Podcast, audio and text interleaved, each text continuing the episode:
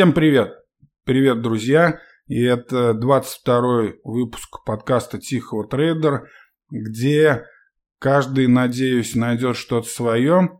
Рад вас видеть в наших рядах, читать вас в комментах и всевозможных отзывах на всех платформах. И вообще обратная связь, как всегда, очень важна для меня. Наступает зима, коты наши радуются от избытка внимания – а, рынок нас не очень-то напрягает.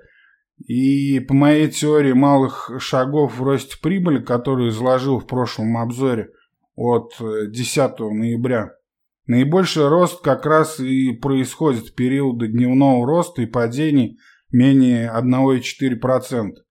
Подробности на моем основном ресурсе dmatrade.blogspot.com. Пользуясь случаем, как говорится, хочу э, признаться, что недавно сильно опрофанился, и последние там где-то 10-20, наверное, постов в Дзене выходили со ссылками на мой черновик в блогере Гугла, ну, в, на редактор, то есть, и отправляли вас туда же, соответственно. Когда понял это, я прям сильно сам удивился. Раньше это работало, а теперь ссылки почему-то вот правильно конвертироваться перестали. Пришлось все это переправлять, э, вплоть до того, что переходе там браузер предупреждал вас о ссылке на типа опасные сайты, подозрительные, чем, наверное, многих напугал. Но на самом деле он просто отправлял, как уже сказал, на черновик блогера. Э, да, протупил я немного, но исправился. И не забуду здесь сказать огромное спасибо читателю Игорю Петрову из Дзена, который мне как раз и указал на эту ошибку. Спасибо, сам бы я не знаю еще, когда бы это заметил. Ну а так все вроде настроился. Ладно, бывает и на старух-прорух проехали. Все ссылки теперь работают. Ну, со временем публикации новых точно. Последние там эти 10-20 постов э, тоже исправил. Итак, это 21 э, выпуск теоретический. И здесь поговорим, во-первых, об акциях стоимости и роста. Во второй части немного о выборе акций, исходя из этих, так сказать, различий и моих э, собственных мыслей. Все это будет приправлено догмами Бернстейна и моими собственными критериями отбора акций. Как обычно, разберем все по полочкам. И всем заранее спасибо за оценки и комменты на тех платформах, где вы меня слушаете. Это очень важно, друзья, и подогревает мой интерес к этому проекту. Ну а теперь переходим к основной части. Поехали!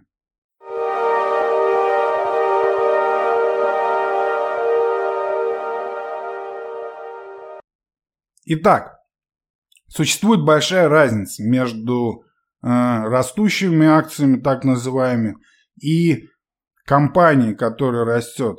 Сейчас, внимание, ребят, начну грузить. Термин акции роста бессмысленен. Акции роста можно определить только задним числом. Это просто акция, которая пошла вверх. Но Понятие «растущая компания» может быть использовано для определения наиболее творческих управленческих компаний.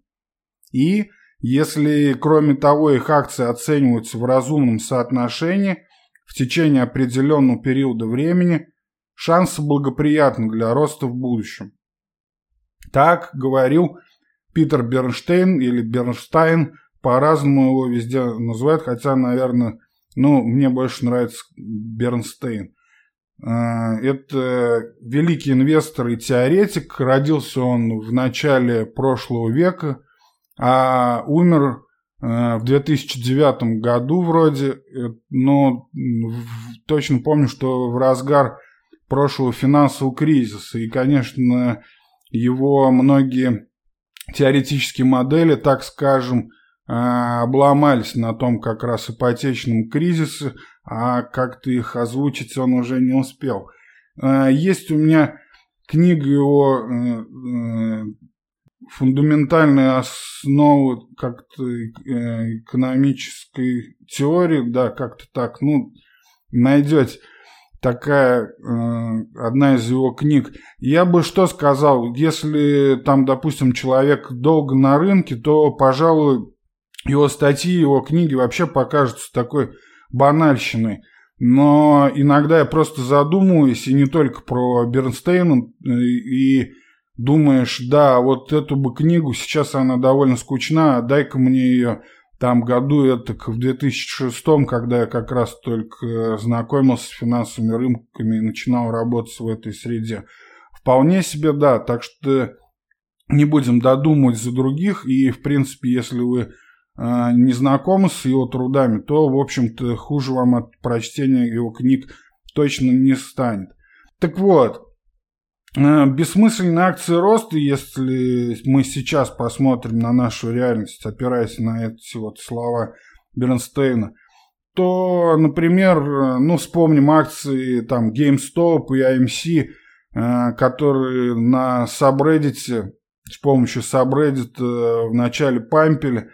И, ну да, с год назад мы помним эти мемные акции – и его, их разгоняли участники как раз вот этого сообщества Wall Street Bets с помощью Reddit. И вот, собственно, к чему это привело. Хайп, потом рост, дамп, э, цена обвалилась, и потом куча расследований от сетсек, которые, ну, то есть от регулятора, которые до сих пор продолжаются. От такого, друзья, нам точно нужно держаться подальше. Компании роста, ну, ярчайший пример это та же Tesla.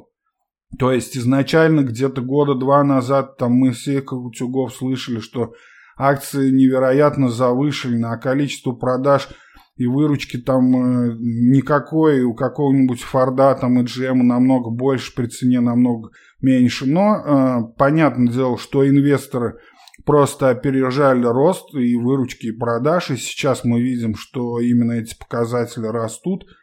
Это ну, такой классический пример да, растущей компании. Но я сразу здесь оговорюсь, что Теслу в портфелях инвесторов я не держу, и мои читатели слушают, слушатели помнят то, что ну, этому мешает, э, во-первых, политика и очень большие возможные, так сказать, набеги конкурентов на царя горы. Ну, я говорю про другие автомобильные компании, которые, конечно же, тоже э, погонятся в этом производстве электрокаров. Я подробно говорил об этом э, в 20-м выпуске подкаста, о том, почему я стараюсь э, держаться вот этой верхушки фанга, так называемую. И акции Tesla я продал после того, как, э, год, как в 2018, по-моему, Маск закурил косяк в подкасте у Джо Роган. И там примерно в то же время он обещал изъять акции с публичного рынка на якобы деньги арабских шейхов. И сейчас продолжаются эти истории. Я действительно верю в эту компанию. Я действительно верю, что в плане управления и ну, прогрессивного развития это стоящая компания, эти акции будут дорожать. Но, опять же, я не хочу зависеть от политики, а Маск уже лезет туда. И, э, так скажем, внутри такую, не внутри инсайдерскую, но пытание, он пытается не совсем честно, на мой взгляд, и правильно влиять на цену акций. Ну, вот, то есть неделю назад был скандал с тем, что он э, спросил в Твиттере продавать свои акции или нет, и потом их действительно продал. Сегодня уже с него э, за махинации якобы, ну, пока там разбирательство с варантами э, на акции Теслу 162 миллиона просит с него JP Morgan или, или Goldman Sachs, не, неважно, не суть. Сейчас нам в этом теоретическом выпуске нам это не суть, но просто как пример, который у всех на слуху, э, там сегодня Тесла нам пригодится и будем как бы еще апеллировать к ней.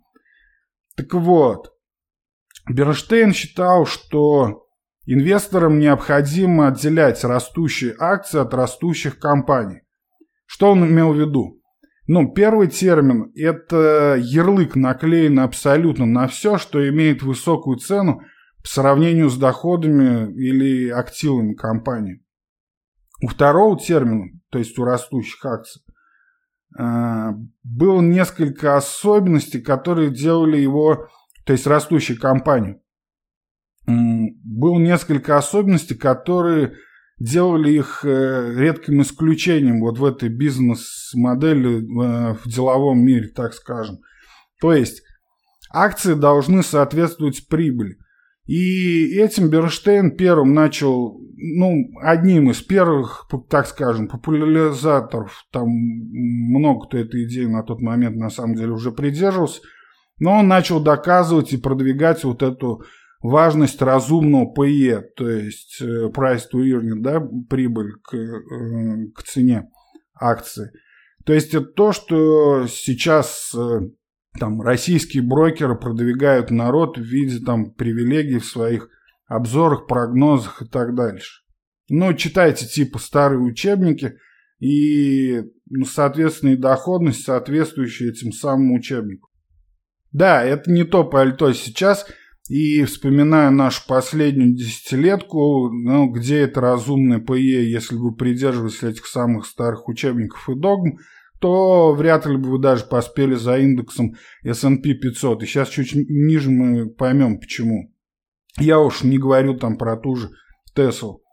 Но хотя она, конечно же, своего рода исключение. Тем не менее, аналитики жестко разделяют компании на растущие и стоимостные. Напомню, что подкасты я записываю по памяти почти всегда, даже не подходя при записи к основному компу, э, делаю это на ноутбуке э, в другой комнате, и цифрами стараюсь вас не грузить.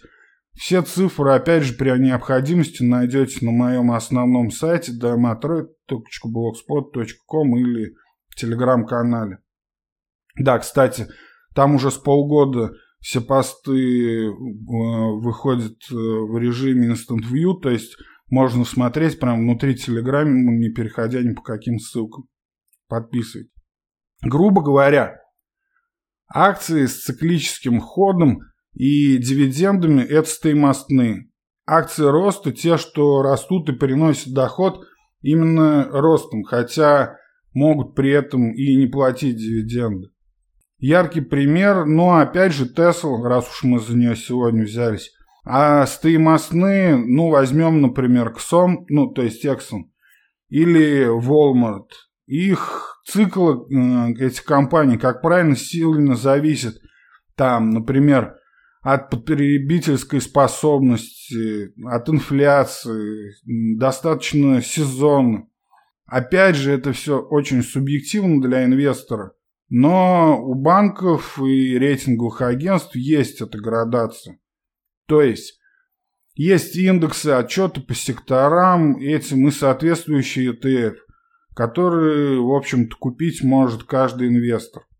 В общем-то, все эти индексы складываются... Еще один простой способ разделить это э, низкая волатильность, то есть есть э, акции, э, не будем влазить в дебри, но если простыми словами, есть акции с высокой бетой, то есть, э, ну, допустим, у нас есть э, обычная доходность, которая связывают обычно там с облигациями, да, которые в свою очередь опираются на процентную ставку. Э, опять же, старые учебники исходили из чего? Вот у нас есть гарантированная доходность по этим там трежерис, облигациям и так далее.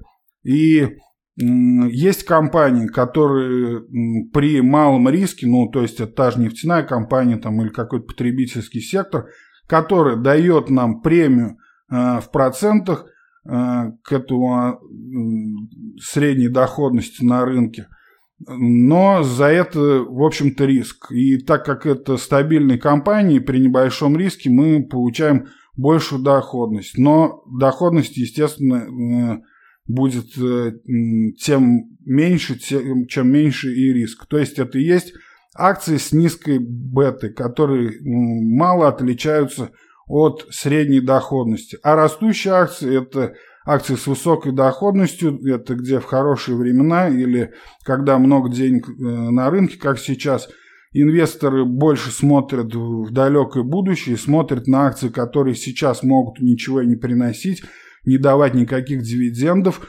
но по сравнению там со средней доходностью, а сейчас она вообще около плинтуса валяется, средняя доходность по облигации, и учитывая сейчас инфляцию, это, это ноль. Вот, то они идут в эти акции, а денег довольно много на рынке, и они идут э, в акции с высокой бетой, то есть акции, которые обещают рост акций в будущем, и они смотрят именно сейчас на цену акции, насколько она вырастет, а не на какие-то там дивиденды или стабильность акций. Э, то есть это акции с высокой бетой и, соответственно, с высокой волатильностью. И, в общем-то, опять же, для составления этих индексов гораздо проще просто по волатильности, то есть там за год, за 10 лет разделить их на эти два лагеря. И опять же, здесь в этом описании я вам просто хочу, может быть, где-то я в деталях и неправильно объяснил, но я хочу донести то, что, в общем-то, для разумного инвестора – розничного не имеет очень для нас э, сильное значение, прям уж точно это градация, это все относительно.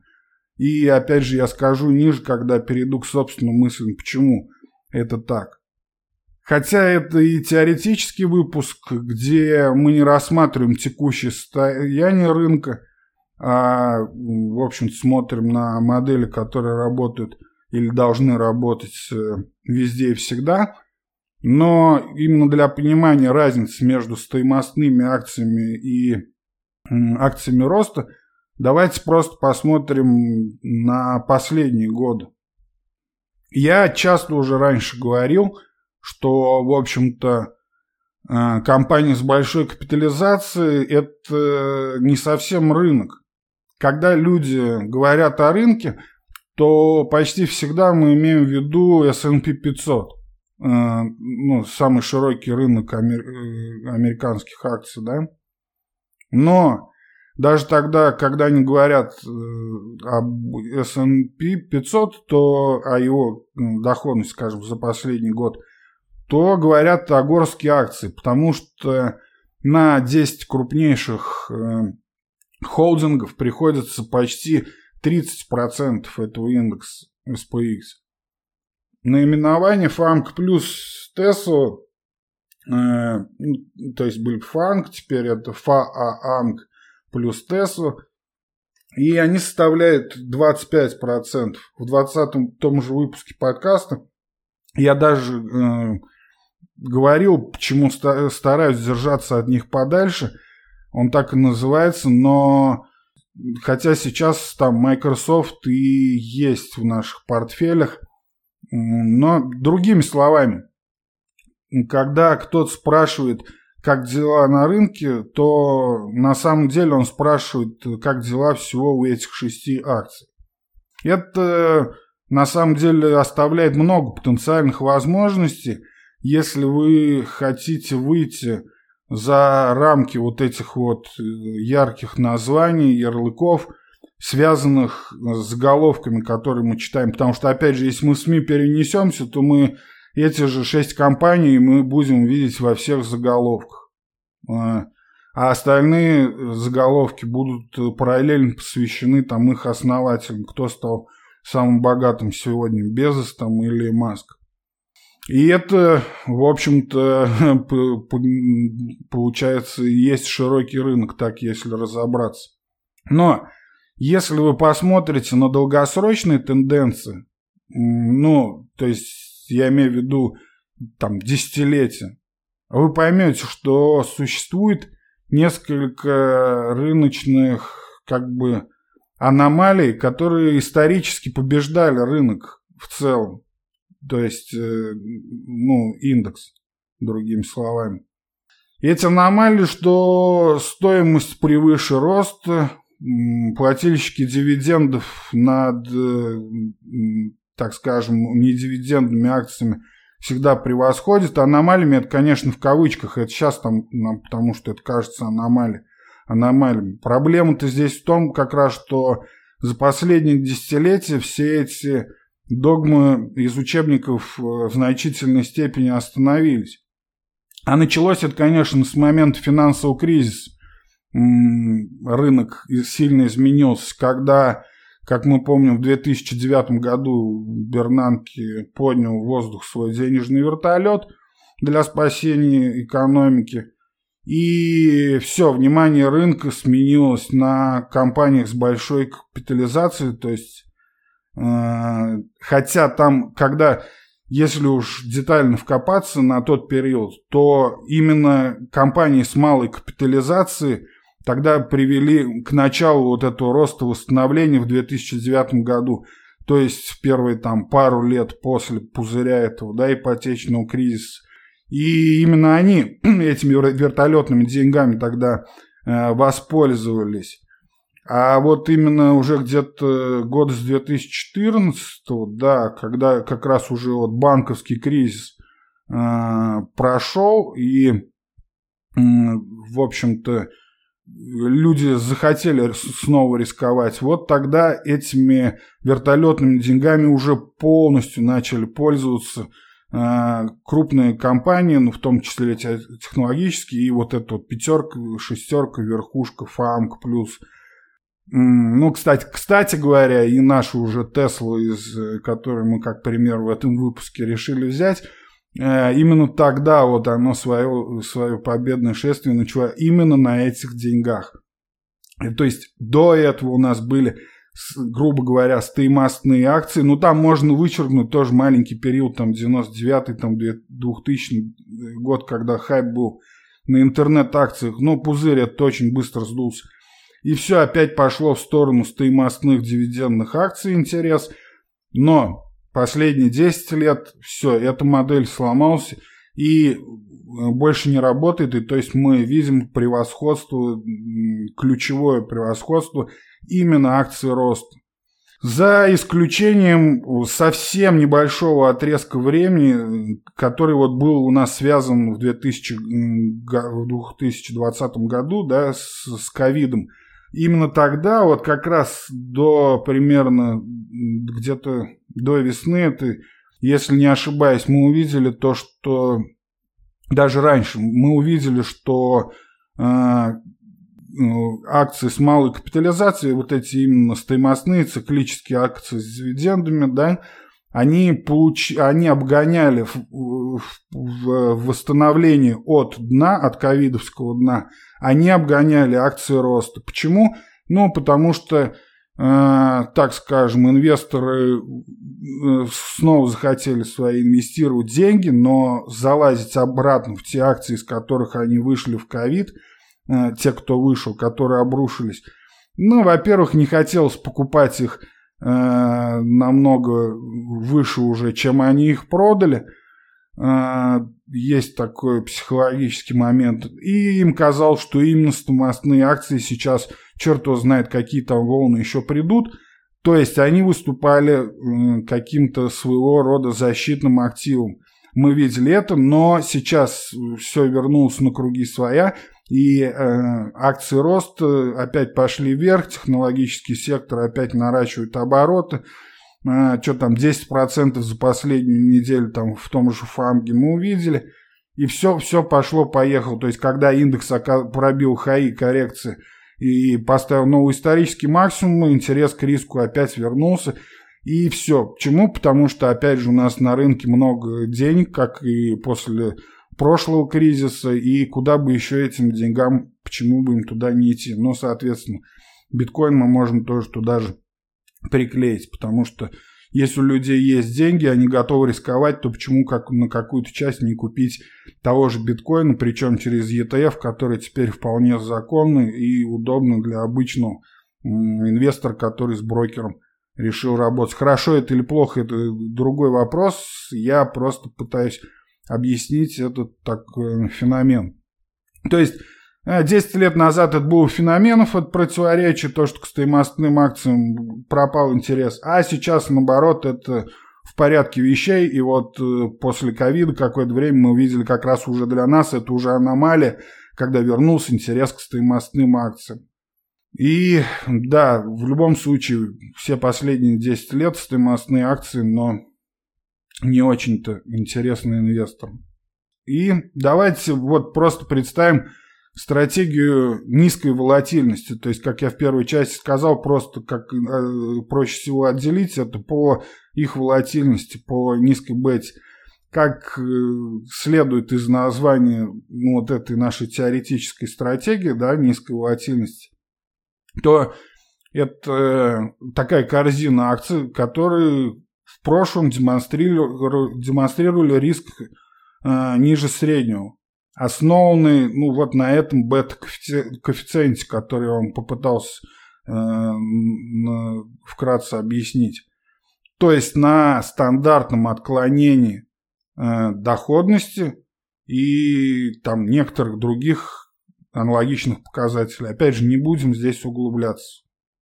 Это, как правило, более такие крупные, зрелые предприятия, которые Э, регулярно, часто выплачивают дивиденды и принадлежат э, к сектору, который обычно имеет более низкий потенциал долгосрочного роста и меньшую экономическую, э, так сказать, чувствительность.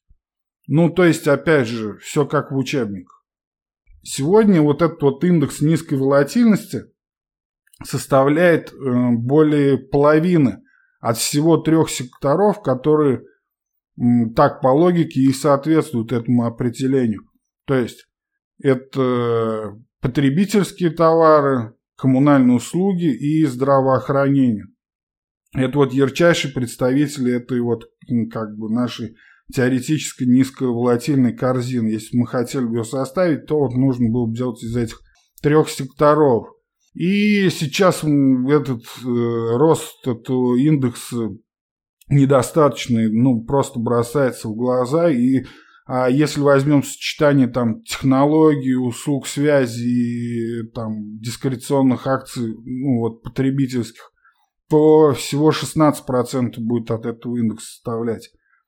Несмотря на то, что здесь э, наблюдается некоторый рост и вот подверженность циклическим колебаниям, вы можете легко понять, почему стратегии с низкой волатильностью потерпели неудачу.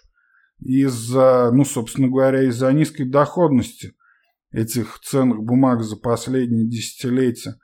Классическая, опять же, модель ценообразования капитальных активов – теоретически и сообщит нам о том, что вот акции с высокой бетой должны со временем в теории, опять же, глубоко в теории, превосходить акции с низкой бетой. За последние 10-15 лет э, мы как раз и видели, как наблюдались некоторые колебания в относительности эффективной акции вот этот то есть по вот этой корзине низковолатильной э, из стоимостных акций мы явно наблюдали нисходящий тренд в последние 10-15 лет.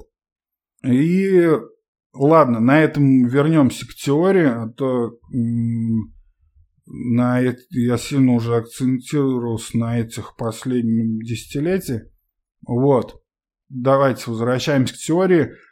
Только теперь, ради бога, не запутайтесь. Как описывает это Бернстейн, растущая компания, возвращаемся к чему начали, должна быть э, с преимуществом, которое позволяло ей расти в течение длительного периода времени. И вот эти характеристики растущей компании Бернштейн написал об этом в 1956 году. Получается, сколько там? 65 лет прошло. Да, жесть. Ну вот как раз и характеристики этой растущей компании. Не акции, но компании.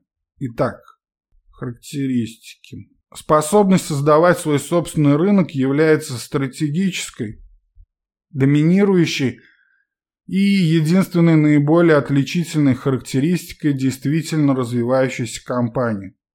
Далее. Продукция компании имеет рентабельность выше средней. Продукция компании может практически не иметь ценовой конкуренции. Компания постоянно совершенствует продукты, разрабатывает новые, новые продукты или создает новые рынки для существующих уже продуктов, которые помогают изолировать ее от экономических тенденций. Компания является нонконформистом в экономическом обществе. Она приспосабливает внешний мир к себе, создавая что-то или спрос э, на что-то, чего раньше не существовало, вместо того, чтобы приспосабливаться к изменениям во внешнем мире. Компания является пионером своей отрасли, использует технологии, мерчендайзинг, разработку продуктов, производство или географию – чтобы оставаться на переднем крае. Продукт обладает сильной лояльностью к бренду, что побуждает потребителя отказаться от конкуренции, создавая рост доли рынка. Компания демонстрирует более последовательный, чем обычно, рост прибыль на протяжении многих лет. И если она выплачивает дивиденды, то и дивиденды со временем постепенно увеличиваются. Деньги – которые реинвестируются вместо того, чтобы выплачиваться, должны приносить по крайней мере столько же, сколько старый капитал, который приносил эти доходы. Это соотношение действительно является наиболее значимым показателем общей способности и агрессивности руководства. У компании есть хороший шанс на продолжение роста в течение многих лет в будущем. Низкое соотношение цены и увеличение прибыли должно помочь отделить истинный рост от компаний с искусственным ростом. Вот эти характеристики э, растущей компании. Но, опять же, э, поймите правильно, 65 лет назад под правильно растущей компанией он как раз и подразумевал вот эти разумные стоимостные акции, э, которые их вот даже в последнем то есть э, где соотношение цены и увеличение прибыли должно помочь отделить истинный рост от компаний с искусственным ростом. Заметьте, не цены к прибыли, а цены к увеличению прибыли. Это действительно э, достаточно и сейчас хороший фактор при оценке акции. Одно дело, когда вы считаете или слышите там что-то мнение, что да цена слишком завышена по сравнению с тем, сколько сейчас зарабатывает компания, да это фигня. И тогда вы ни одну акцию роста вообще в принципе не допустите в свой портфель. А Бернштейн 65 э, лет назад, да вообще их и не имел в виду. С, таких, с таким ростом компании-то, э, можно сказать, и не было. Вот. А вот именно отношение цены к увеличению прибыли по э, кварталам, пускай э, там небольшая сейчас прибыль, но она действительно растет. Опять же, как у той же Теслы, там посмотрим с какого-нибудь 2012 года, и мы увидим то, что цена просто предугадывала по именно росту прибыли, хотя там были копейки, там, я не знаю, какой-нибудь Харли Дэвидсон зарабатывал больше, чем Тесла, продавая там 10 мотоциклов в каком-нибудь там, я не знаю, 2012-2013. Просто я образно сейчас говорю. Но соотношение вот этой э, прибыли, увеличение прибыли к цене, в общем-то, уже тогда, э, как мы сейчас задним числом, конечно, можем посмотреть, в общем-то, говорил инвесторам о том, что да, действительно, а цена акции вырастет сильно в будущем. И, собственно, так и случилось. Такие характеристики э, давал Бернштейн, Бернстейн или Бернстайн, как вам больше нравится. И это очень неплохо по тем временам, учитывая, ну да, что была на 64-65 лет назад уже написано. И, конечно, для нас самое сложное все еще заключается в оценке качественной стороны акций, компании. И любой из нас может оглянуться назад, чтобы найти лучшие компании. Задним числом мы все это умеем делать, и, конечно, это сделать крайне просто. Но компании, которые демонстрируют длительную полосу роста, легко определить, ну, точно никогда не бывает легко заранее, да. Идея всей этой старой теории стоимости заключается, в общем-то, в том, что акции с высокой ценой э, для увеличения прибыли в сочетании с высоким коэффициентом PE, скорее всего, будут э, переоцененными акциями. Э, опять же, как по классике говорит Бернштейн, соотношение цены к увеличению прибыли заставляет некоторые акции выглядеть дешевле, а некоторые дороже, чем значение указано более традиционным измерением цены прибыль. Компании с превосходными финансовыми результатами почти всегда окажутся более привлекательными по цене. Суть в том, э, подытоживаю, что вы должны купить акции по разумной цене, в которую еще не заложен весь их будущий рост. И тут, конечно, с ним не поспоришь. И последняя вот цитата. Никакое количество исследований в этой области не может свести к минимуму важность попыток купить по справедливой цене. Покупка по любой цене и надежды на то, что будущее позаботится о себе – Хороший короткий путь к разочаровывающим результатам. Опять же, цитата Бернстейна. И это я вам вкратце привел правило именно эту самую разумного ПЕ, то есть то, что нам сейчас вчухивают российские брокеры устами аналитиков э, с последнего курса там, эконом, а может и не с последнего. Суть в том, что как вы поняли, в наших реалиях не работают эти тезисы.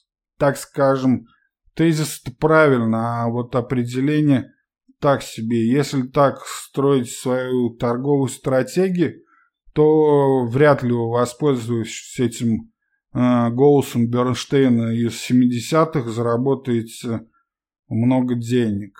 Но э, как же тогда выбирать акции? Далее я привожу только свою точку зрения, которую ни в коем случае не нужно брать за основу своих торговых решений. Это все-таки теоретический выпуск, не забывайте. Мне на самом деле давно не интересно вот это формальное деление на стоимостные э, и акции, и акции рост. Хотя часто индексы основаны на этих показателях, э, ну, действительно, показывают нам направление рынка. То есть мы можем увидеть по ним основные тенденции. И в этом смысле, да, они довольно интересны.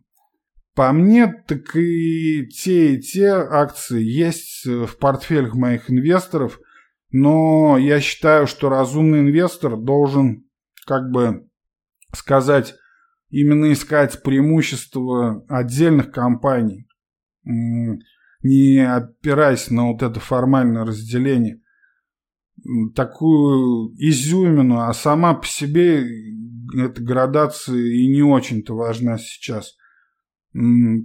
Попробую объяснить. Это вообще очень сложный и субъективный вопрос, но давайте немного больше поговорим о правильном выборе акции – и о том, как найти эти лучшие инвестиции. Это очень интересная, но и сложная тема. Начну с хорошего, пережитого на начальных этапах моей торговли, так сказать, совет. Перед тем, как открывать позицию по той или иной акции или ETF, подумайте, откройте там себе терминал торговый, э, посмотрите на график и уйдите. Налейте себе там чашку кофе, я не знаю, лучше там какао с печенкой. И ответьте себе просто на три пункта перед тем, когда вернетесь и отошлете приказ в терминале на исполнение, да, своему брокеру. Первый пункт. Торговая идея мне нравится. График и цифры компании э, оценил. Да или нет. Второе. Это мое решение или толкнул чье-то мнение. Третье. Если позиция пойдет в минус, я смогу признать ошибку, винить только себя и зарезать эту свинью, то есть эту акцию, которая в минус ушла, зарезать ее в убыток. И это на самом деле очень даже помогает в торговле. Здесь нельзя врать самому себе. И если хоть на один пункт вы искренне не можете сказать «да», то, то во-первых, мое вам почтение. Вы хотя бы с собой честны и подходите с позиции разумного инвестора. Потому что 90% э, трейдеров в кавычках скажет э, уже, что по умолчанию все эти три пункта, э, как бы ошибки нету в них. И они уже все это предусмотрели. Но, тем не менее, вот такую операцию я советую делать. И если вы не можете на один из них из этих пунктов искренне сказать «да», то просто отмените эту сделку и все. Отмена сейчас вообще главный тренд, так что будьте модным и отмените сделку. Она вам не нужна, во всяком случае, на данном этапе. Давайте, чтобы все было просто. Короче, мой основной план состоит в том, чтобы найти компании с явным конкурентным преимуществом. И помните этот старый пример с лимоном? Это не я его совсем придумал, скипните там на минут, если уже слышали. Но суть в том, допустим, у вас есть киоск с лимонадом, и дела идут уже хорошо. И вдруг у вас появляется идея. Обычно в вашем киоске каждое утро покупают лимон. Посмотрев на этот э, бизнес-процесс, вы решаете купить сразу коробку лимонов в начале недели. А ваш поставщик за это предоставляет вам, естественно, оптовую скидку. Допустим, это снизит вашу стоимость проданных товаров на 20%. С точки зрения экономики это big deal, это, это уже круто. Это означает, что вы можете снизить свои, собственно, цены на 20% тем самым просто отвоевав долю рынка у конкурентов. И, а это, по сути, никак не окажет же влияние на вашу валовую прибыль. Это отличная новость для вас и вашего бизнеса. Но, как бы нам это не нравилось, тут есть одна небольшая проблемка.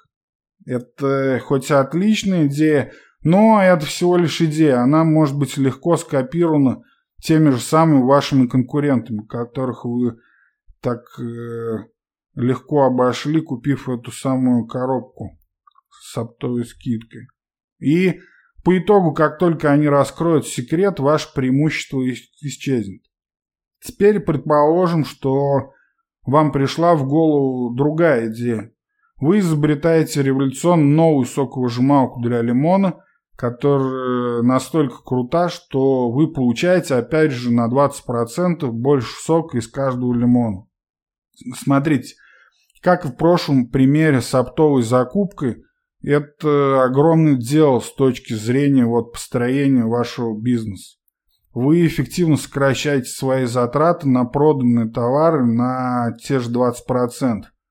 Но, опять же, э, вы еще можете и передать вот это свои сэкономленные сбережения, прибыль своим клиентам в виде там каких-нибудь скидок, бонусов и так далее своим клиентам, которые, опять же, не повлияют на вашу валовую прибыль.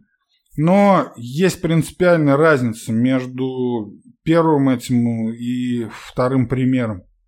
Во втором случае вы можете а, что сделать? Да, правильно, запатентовать эту свою соковыжималку для лимонов. Это означает, что вы можете воспользоваться ну, законом того или иного государства, патентным правом для обеспечения этой своей, так сказать, монополии. Идея в первом примере э, с простой покупкой вот этой оптовой э, лимонов, она, понятное дело, не защищена ничем, и может э, воспользоваться каждый. по сути, я стараюсь искать в своей торговле акции компаний, которые делают то, что никто другой не может сделать, то есть искать это конкурентное преимущество.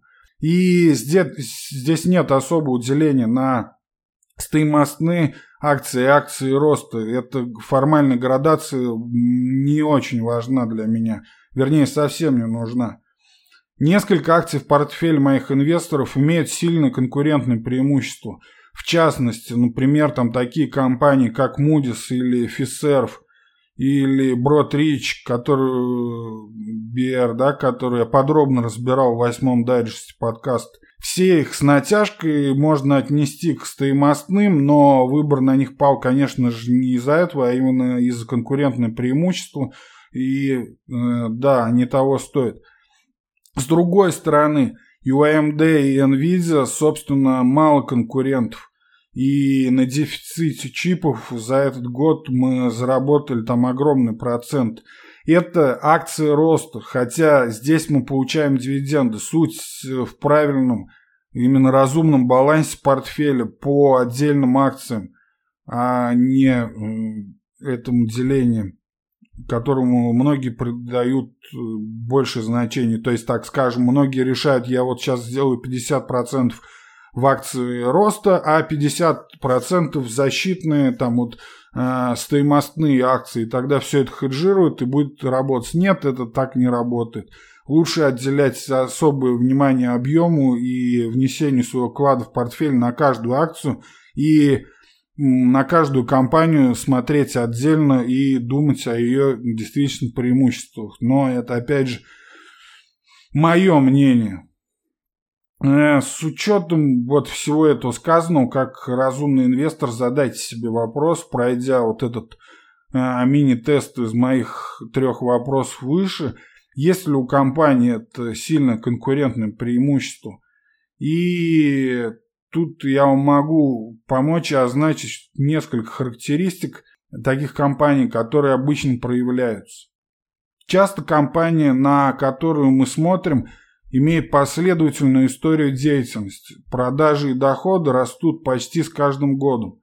Да, там могут быть плохие годы, но положительная тенденция очевидна. Это говорит нам кое-что о бизнесе – во-первых, и это наиболее очевидно, это растущие предприятия с устойчивым спросом на свою продукцию. Это также говорит нам о том, что и руководство в этих компаниях, менеджмент там, да, вероятно, на высоте. И мы можем после там каждого отчета или перед ним почитать вот эти бюллетени о том, что говорят главы компании. Иногда это очень важно, особенно у технологичных э, компаний. То есть сходятся э, или как бы сказать, амбиции этого менеджмента, руководства именно с цифрами.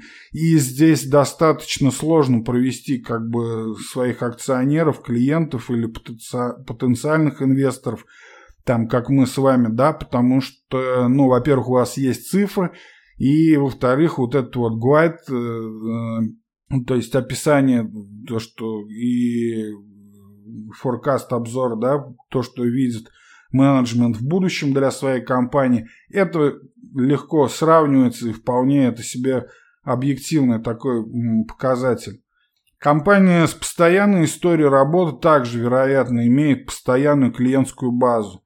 И здесь им никогда не надо прыгать выше крыши в бизнесе, размениваясь там на всякие новые мелочи, там нововведения. И они могут заработать много денег, просто продавая одну и ту же вещь одним и тем же людям годами и просто масштабируя этот бизнес. Ну, то есть продвигая его там в другие страны, в другие регионы страны или а, ярчайший тут пример такой для меня, во всяком случае, это Starbucks, да. Ее нет в моем портфеле, но прошлой осенью мы зафиксили очень хорошую прибыль по этой акции. Были причины из нее выйти, не суть правильно это было или нет. Сейчас не об этом. Наконец, инвестирование в компании с постоянным послужным списком это простой способ снизить риск для своего портфеля. Я, как вы знаете, не поклонник э, акций вот этих всех нефтяных скважин, компаний. Ну, эти компании которые уже кажутся там по сути разоренными э, по их финансовым отчетностям, но в любом случае, если даже там и хорошие платят они дивиденды и есть в принципе рост, но то мы понимаем, что вряд ли эта компания там масштабируется в 2-3 раза, ну то есть на что мы надеемся? Мы можем ложить в портфелях только в качестве хеджа или в качестве какой-то спекуляции, что вот там в ближайшие два месяца там очередной какой-нибудь энергетический кризис, ну, звинтит их там, да, на 15%, хорошо. Какой-то там долгий, длинный тренд мы вряд ли там можем здесь видеть, да.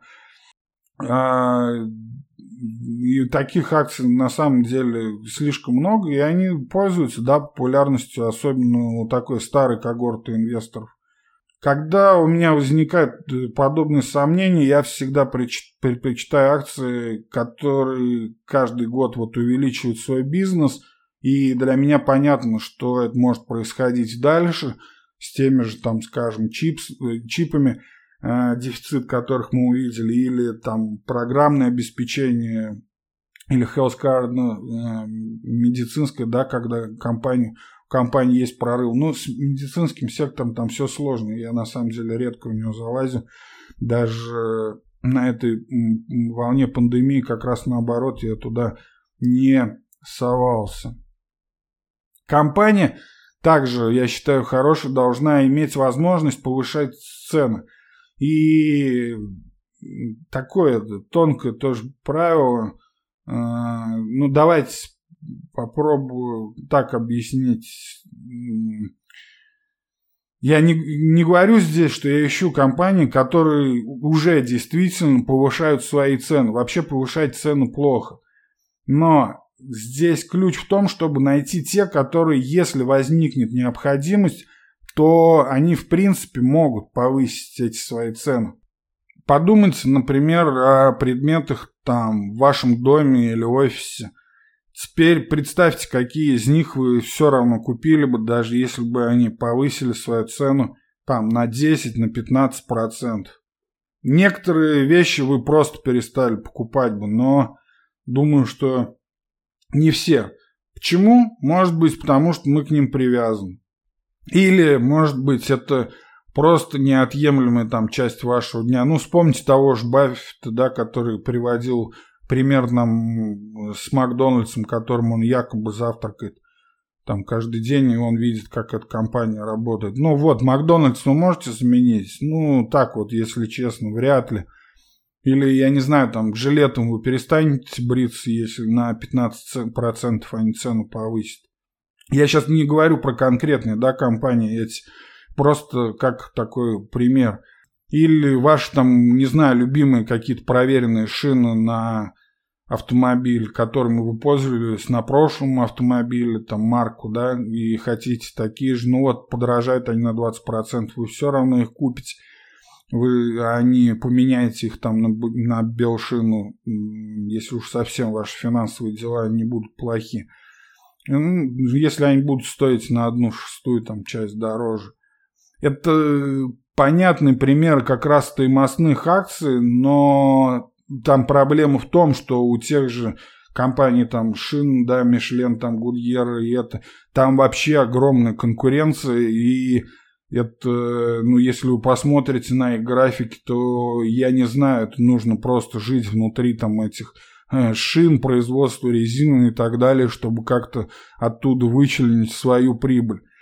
Э, это очень большая сложившаяся конкуренция, и на том рынке действительно Э, сложно действовать, но есть и другие акции, их достаточно много, которые можно найти вот именно с такими преимуществами, о которых я сказал.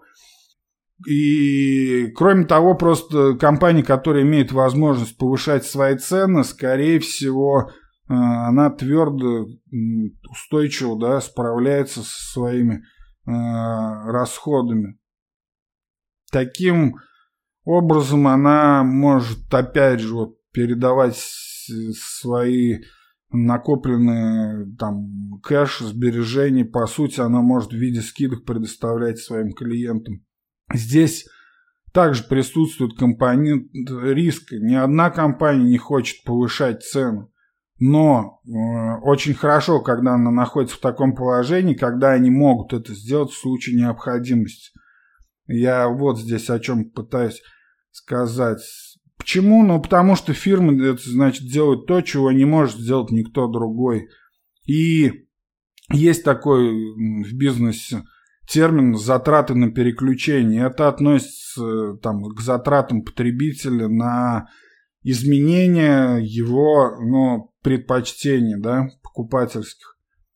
С, зубой, с зубной пастой, там, например, люди не так разборчивы, как с какими-нибудь лекарствами или пищевыми привычками. С ними они более разборчивы. Опять же, ну, там, не будет зубной пасты, ну, такой, как вам нужна. Ну и что из этого? Или подорожала она? А если не будет вашего любимого бренда, там, вина или а, автомобиля, да, по старой цене, да, пожалуй, вы купите там и на 20% дороже. Так скажем, для бизнеса, в принципе, хорошая компания хочет быть доминирующим игроком, даже если он находится на очень узком определенном рынке. Ну, например, вот здесь приведу пример рейтингового агентства. Если вы хотите выпускать там облигацию или акцию, вам в любом случае придется иметь дело с теми же там Moody's или S&P 500. А это, по сути, компании, которых также можно назвать монополистами. Опять же, лишь как пример. Тот же Уоррен Баффет часто рассказывает нам историю о том, что идеальным бизнесом для владения является как там нерегулируемая платная дорога, потому что постоянные затраты невелики, а водителям необходимо их использовать. Да, это всего лишь красивая фраза, но опять же этим выпуском я хотел просто донести до вас лишь свою позицию инвестирования – портфеле очень важны и акции роста, и хеджирующие их стоимостные. Но не нужно придерживаться старых моделей. Мир изменился, и мы должны оценивать компании, как говорил, опять же, Бернштейн 60 лет тому назад, э, выделяя растущие компании, а не ПЕ старых учебников для стоимостных – и исходя из хайпа, там, из заголовков для растущих компаний. Так что давайте ценить цифры и возможности компаний. Сейчас, на мой взгляд, это работает именно так. Многие оспорят мое мнение, кто-то что-то добавит, но в этом-то и суть рынка. Он жив, и несмотря на ботов, HFT роботов, да, он все-таки сделан из наших инвестиций, так что давайте постараемся избрать свою правильную стратегию и выбирать действительно разумно хорошие акции. И здесь по основной части у меня, пожалуй, все.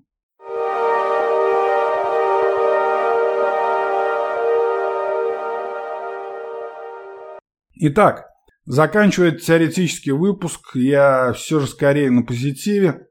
Несмотря на всю сложность темы, выбор инвестиций всегда за нами, но уже хорошо, что он, собственно, этот выбор есть.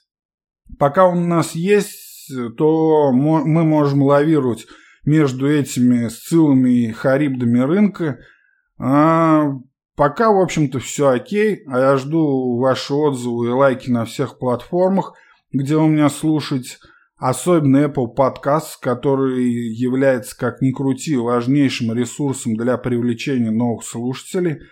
Да, это продвигает мой проект. На Патреоне, как и раньше, от полтора доллара в месяц все теоретические статьи без рекламы, спецвыпуски, закрытый чат э, для трейдеров и мой респект. На этом все. Не забывайте подписываться на мой телеграм-канал и инсту Тихий Трейдер. И в комментах опять же оставлять темы и вопросы к следующим выпускам. Это очень важно, не ленитесь. Разумных сделок и стабильного профита вам, друзья. Удачи!